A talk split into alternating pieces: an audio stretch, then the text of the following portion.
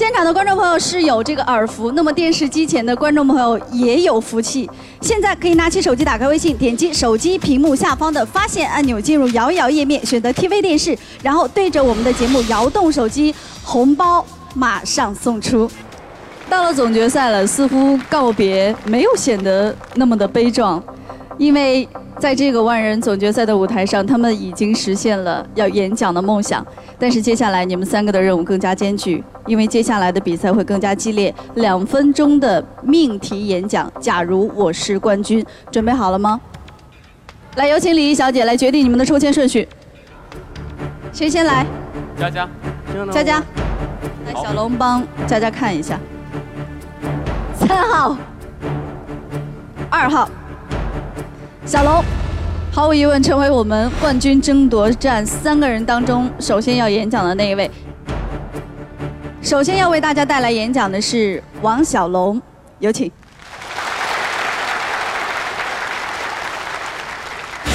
请在中国说。有人生下来就是长得好看，有人生下来嘴里面就是含着金钥匙。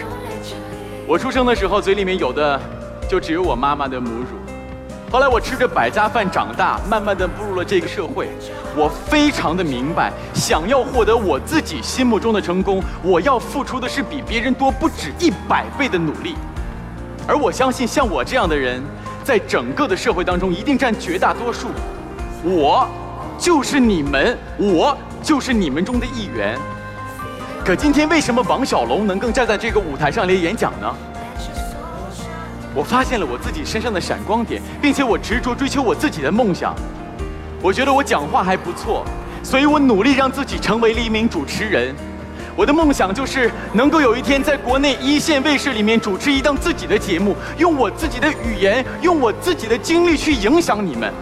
所以，假如我是冠军。我要用冠军这个称号、冠军这个头衔，告诉所有那些像我一样一直在努力奋斗着的人们，像我们这样的人是可以成功的，我们是可以出人头地的。啊！如果你做到了，把自己的闪光点做到极致，并且执着追求自己的梦想，我相信，在一个舞台上演讲的人就是你。有人说我没有机会，我不知道怎么办。OK，用我的经验告诉大家，努力着。并且等待着。一八一零年出现了罐头，可是，在一八五八年才出现开罐器。为什么？因为在我们生活当中，对的事情、好的事情，总会来的晚一点谢谢各位。请在中国说。两分钟计时演讲，我们的时间卡的特别的严格。五十一位媒体评审。请为王小龙投票，请投票。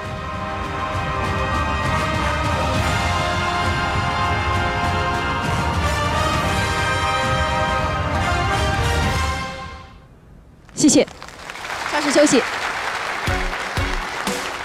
接下来要为我们带来演讲的是詹青云。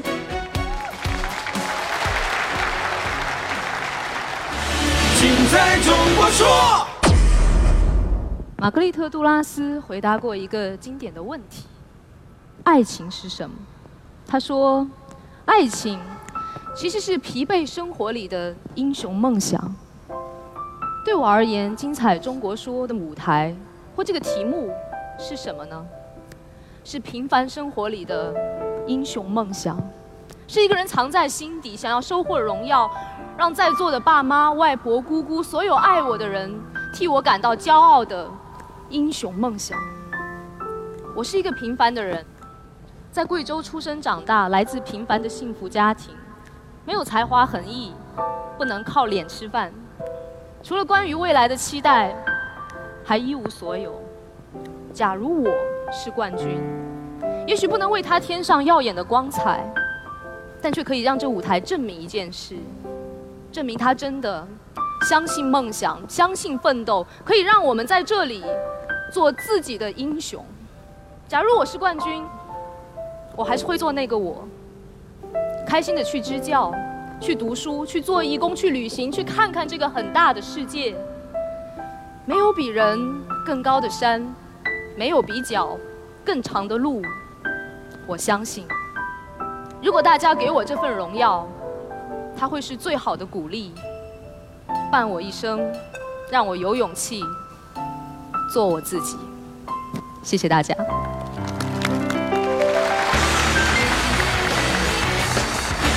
请在中国说。五十一位媒体评审，请投票。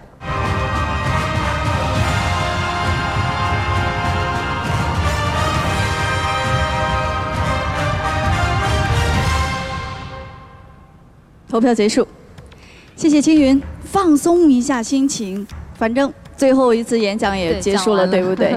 对，好，稍事休息。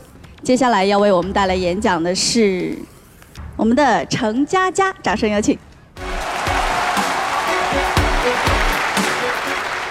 请在中国说。如果我是冠军，我要把演讲继续下去，因为假如大家把这个冠军给了我，我会到大山里去讲讲科学知识。不瞒大家，前两天我获得了一次演出机会，是到山村里演出，我尝到了甜蜜的樱桃。但是当我得知一个消息，就是他们。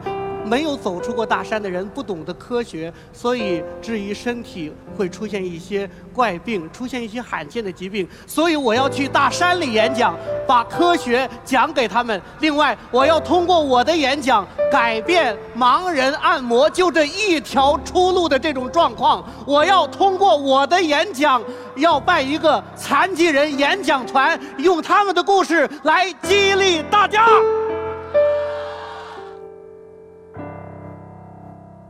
我就讲完了。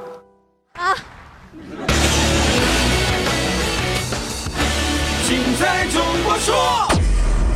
佳佳真的好可爱，看得出来是临时组织的语言，而且是确实是心底里面的一个梦想。好，谢谢善良的佳佳。五十一位媒体评审，请投票。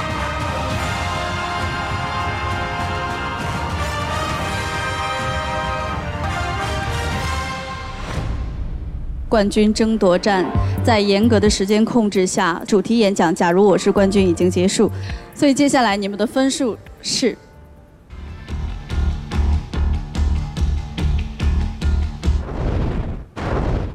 所以接下来你们的分数是，稍等一会儿再公布。